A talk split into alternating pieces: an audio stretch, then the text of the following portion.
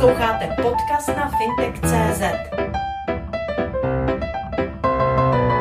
Navrhujete zrušení superhrubé mzdy, ponížení daně zaměstnanců a rád bych se zeptal, kde chcete tedy jak si nahradit ten výpadek ve výši 92 miliard korun, který pokud ten váš návrh projde, vznikne. Tak já bych chtěla připomenout, že zrušení superhrubé mzdy už máme v programovém prohlášení vlády. Máme to tam nastaveno tak, že ta současná eh, efektivní daň 20,1% by se snížila na 19%. Tak to tam stojí, to by byl výpadek asi 27 miliard. Já rozumím návrhu Andreje Babiše, abychom zrušili superhrubou mzdu dali 15%. To mi jako daňaři dává smysl, protože bychom vlastně srovnali u fyzických osob zdanění a pomohlo by se významně zaměstnancům, kterých je 4,5 milionů.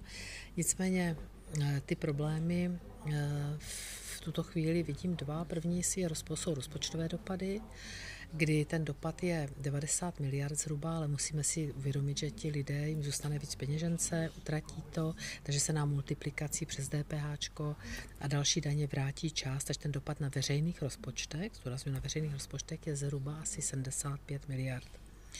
Byla by to významná pomoc, ale tí, ten problém je trošku hlubší. My máme ještě takzvanou solidární přirážku, kde lidé na čtyřnásobek průměrné mzdy což pro letošek je necelých 140 tisíc. Nám nad to z příjmu platí ještě 7% vlastně tuto přirážku bez sociálního, bez zdravotního. A já prostě nevidím důvod, proč bychom tady měli, asi by to chtělo také zrušit, také jsme se k tomu zavázali, ale nevidím důvod pro 15% daň. Vemte si, dám vám několik příkladů. Když má někdo hrubý příjem 20 tisíc, tak na zrušení superhrubé mzdy a 15% daní vydělá 1000 korun. Když budete průměrnou mzdu, která dnes je kolem 35 tisíc, tak je to zhruba 1800. Když budete mít plat 100 tisíc, tak je to něco přes 5 tisíc, hruba, možná ještě nějaký drobný. A když budete mít 140 tisíc, což ta hranice, je to přes 7 tisíc. A ty nůžky vidíte, jak se nám rozevírají. Čili jak z rozpočtových, tak podle mě i z nějakých eh, těchto důvodů, těch velkých rozdílů si myslím, že bychom měli se bavit o progresivní zdanění. My ho v podstatě dneska už taky máme, že jo. Celá lidi s příjmem do 15 tisíc neplatí žádné daně a celá řada dalších poplatníků už uplatní slevy a tak dále, tak to zdanění samozřejmě má to na to vliv. Navíc jsme měli super hrubou přirážku, takže já určitě mám propočítáno se svými kolegy několik různých variant ve všech možných úhlech a budu se o tom především bavit s premiérem a pak následně v koalici. Tak bych se tedy zeptal, jestliže pan premiér navrhuje zrušení superhrubé hmm. mzdy a 15% daň, co budete navrhovat vy a hmm. proč a jak ho budete přesvědčovat? Tak to prvně řeknu panu premiérovi, určitě mu to nebudu zkazovat přes média, to nikdy nedělám, to si řekneme v těch variantách. A pak jste se na ty rozpočtové dopady, no eh, já budu někdy začátkem září mít odhad eh, makroekonomickou predikci, odhad příjmů a budu vědět prostě nějaké rámce, ve kterých se můžeme pohybovat a my si musíme říct, naše priority jsou tyto. Toto, toto, toto a prostě zasadit to do kontextu toho rozpočtu, na tohle máme, na tohle už ne. Takže já rozumím tomu, že je potřeba pomoci zaměstnancům, protože jich je 4,5 milionu a v podstatě když se podíváte na vládní pomoc zpětně, tak žádná konkrétně necílila přímo na ně. Eh, antivirus sice ano, ten měl udržet místa, ale přece to byla pomoc pro podnik, pro zaměstnavatele, nikoli pro zaměstnance, takže já tomu rozumím, že by se jim pomoci také mělo v době, kdy potřebujeme podpořit spotřebu. To znamená vlastně, kdy potřebujeme, aby lidé ty peníze utráceli a točili v ekonomice. Takže to všechno mi dává smysl, ale musíme to zasadit do nějakého kontextu rozpočtu a o tom se musíme bavit.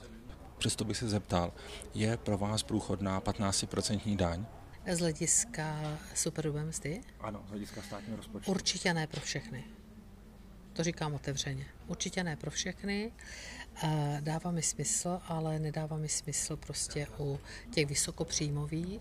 Minimálně se bavme o těch, co dnes platí solidární přirážku. Nakonec, když se podíváte do programového prohlášení vlády, tak my, my tam zvažujeme i o zrušení a mírném snížení, ta zátěž je dneska přes 23%, vlastně z hlediska, kdybychom přičetli k tomu tu solidární přirážku, tak my tam navrhujeme mírné snížení oproti té efektivní sazbě, která tam dnes je. A o tom já se chci bavit, protože skutečně potom ty nůžky se nám velmi rozevírají. Takže Ano, já tomu rozumím, daňově to dává smysl, velmi by to pomohlo, ale myslím si, že pokud 15%, tak musíme se bavit i o progresivním zdanění pro ty vysokopříjmové skupiny a o nějakých hranicích. Já si samozřejmě chystám určité návrhy, ale je to na téma, nebudu to zkazovat premiérovi přes média. Česká republika je kritizována za to, že má vysoké zdanění práce. Mluví se o snižování sociálních odvodů, takzvaných mm. nepřímých daní. Když naposledy jsem vás viděl na sezení exportérů, tak jste říkala, že snížení sociálních odvodů nepřichází do úvahy, pokud ne, nedojde k, k reformě důchodového systému. To znamená, a ty hlasy i díky covidu na snížení sociálních odvodů zejména sociálních odvodů, mm-hmm. sílí. Jak to vidíte v této věci, protože mm-hmm. se mluví o superhrubém mzdě, 15% daně, ale to nejvyšší zatížení vlastně, jak si mm-hmm. nikdo o tom příliš nemluví. Tak eh, je potřeba si uvědomit jednu věc. Nemůžeme všechno.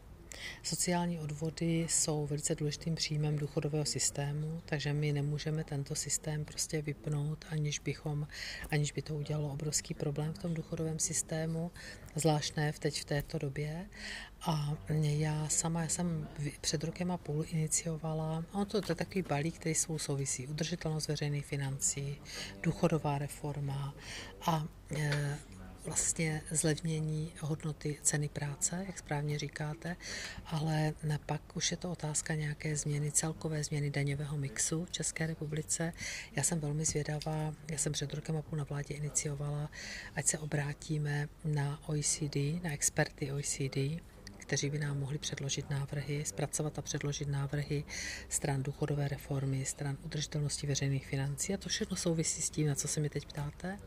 A já jsem velmi zvědavá, oni teď požádali eh, asi o prodloužení, by se mně to přišlo nějaká žádost o prodloužení, předložení té finální zprávy, dělali na tom experti zahraničí, nesvázání s politickou reprezentací, nesvázání tady vlastně a takovou tou předpojatostí tím, že tady žijete a jste ovlivněn celou řadou věcí. Eh, proto také za 30 let, já si myslím, že to byl ten důvod, a říkám za 30 let, takže nebudu kritizovat eh, jenom tu, tu poslední důchodovou komisi, ale za 30 let žádná důchodová komise nic konkrétního nepředložila, co by přetrvalo roky. Bylo tady tehdy zavedení druhého pilíře, nicméně v době, kdy už ostatní země ustupovaly od tohoto systému, zapojilo se tam 80 tisíc lidí, čili úplně o ničem a nezbylo než tento pilíř vlastně zrušit a i když to jakýsi pokus byl, ale skončil nezdarem, ale říkám nezdarem, v podstatě skončily všechny tyto pokusy za 30 let, nebo respektive další ani nebyly. Takže já si prostě myslím, že to je jediná cesta, že nezávislí experti prostě řeknou, my to vidíme takhle, nezatížení, oni tady rok pracovali, mluvili s různými institucemi, mluvili s různými experty, z rezorty, takže já jsem sama zvědavá, s čím přijdou. Ne, nedělám si ambice, že tato vláda by to mohla realizovat, protože buďme realisté, je srpen 2020, a v říjnu 21 jsou volby a legislativní proces této zemi trvá v průměru 11, eh, 11 eh, měsíců. Nicméně je potřeba s tím aspoň začít. Aspoň začít a aspoň o tom přemýšlet a připravit si to nějakým způsobem. A to, co se mě ptáte, vidím jako neprůchodné tuto chvíli, nebudu to slibovat, protože bych to považovala za neodpovědné a muselo by to být spojeno potom se změnou daňového mixu jako celku, ale to je určitě téma pro příští vládu. Kážu na náš eh, rozhovor asi před rokem, kdy jsme se bavili o zrušení daně z nabití movitých věcí, daně z nemovitostí. A vy jste říkala, že to není věc pro tuto vládu, protože by muselo dojít mm-hmm. jaksi komplexnějším změnám, mm-hmm. jako v, tý, v tom daňovém systému. Přišel do toho covid, máme tady půlbilionový schodek. Nemyslíte, že máte trošičku e, příležitost, jak si přenastavit, ať už se to týká příjmů a výdajů státního rozpočtu, že nastal čas do toho nějakým způsobem více sáhnout a pokud ten pocit máte, tak e, jestli se tím zaobíráte a jak byste postupovala? Teď asi se mě už neptáte na daň z nabití, že jo? Daň z nabití ne. je v Senátu a já předpokládám a doufám, že to Senát zruší, že to byla jedna velká výjimka a teď přišla právě ta doba, ta doba kdy se to prostě mě udělalo a udělá, podpoří to doufám trh a vy se mě ptáte na, na celkovou konzolidaci veřejných financí. Eh, my jsme prosadili jako ministerstvo financí prostřednictvím vlády, jsem prosadila v parlamentu eh, novelu zákona o pravidlech rozpočtové odpovědnosti, takže konzolidaci veřejných financí máme nastavenou zhruba na sedm let, kdy budeme vlastně ten strukturální střednědobý cíl snižovat o půl procentního bodu, abychom se na ten stav před pandemí dostali v roce 2028 a teď musíme zpracovat jakousi konzultaci veřejných financí z pohledu tady všech těch otázek, na které se mě ptáte a na tom začne tým expertů pracovat, ne z ministerstva financí. Já jsem požádala experty z Nervu, ať nám prostě eh, k tomu řeknou nějaké svoje poznatky a musíme se nad tím zamyslet jako celkem. Ale jedna věc je zpracovat tuto reformu, nebo reformu, to není reforma, to je spíš eh, to je spíš pohled expertů a hlavně ministerstva financí a mě jako ministrině financí na konsolidaci veřejných financí.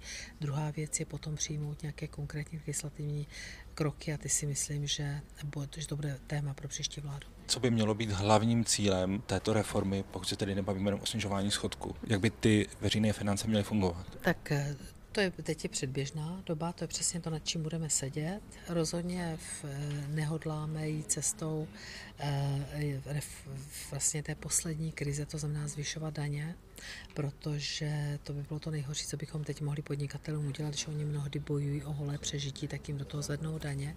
Takže to nebude naše cesta, ale musíme se prostě pobavit o některých otázkách a skutečně ten expertní tým začal pracovat, takže já v tuto chvíli nechci předbíhat a nechci to mediálně nějak osvětlovat, dokud v tom nebudeme mít jasno. Vy říkáte, nebudete zvyšovat daně. KSČM říká, je třeba zvýšit daně pak tu máte ČSSD, která vlastně nyní spustila v úzovkách kanodádu, co se týká penzí a co se týká dalšího navyšování rozpočtu MPSV, tedy a blíží se volby.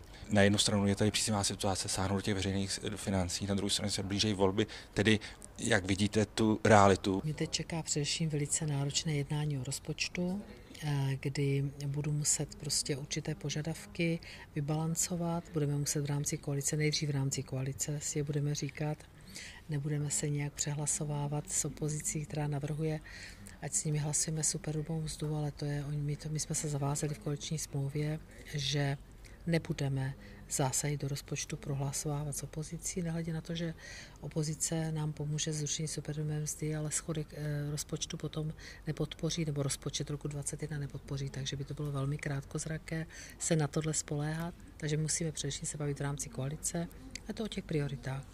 Jestli je toto naše priorita, toto je naše priorita, máme tyto peníze, tak se pojďme bavit, co a jak, do jaké míry, takže teď určitě já nebudu nic skazovat a být se v prsa a trumfovat se s někým. Já, si, já jsem vždycky konsenzuální člověk, který si sedne k jednacímu stolu a hledá řešení, takže o tom to bude celé a musíme to zasadit do kontextu rozpočtu a končit. Sledujte fintech.cz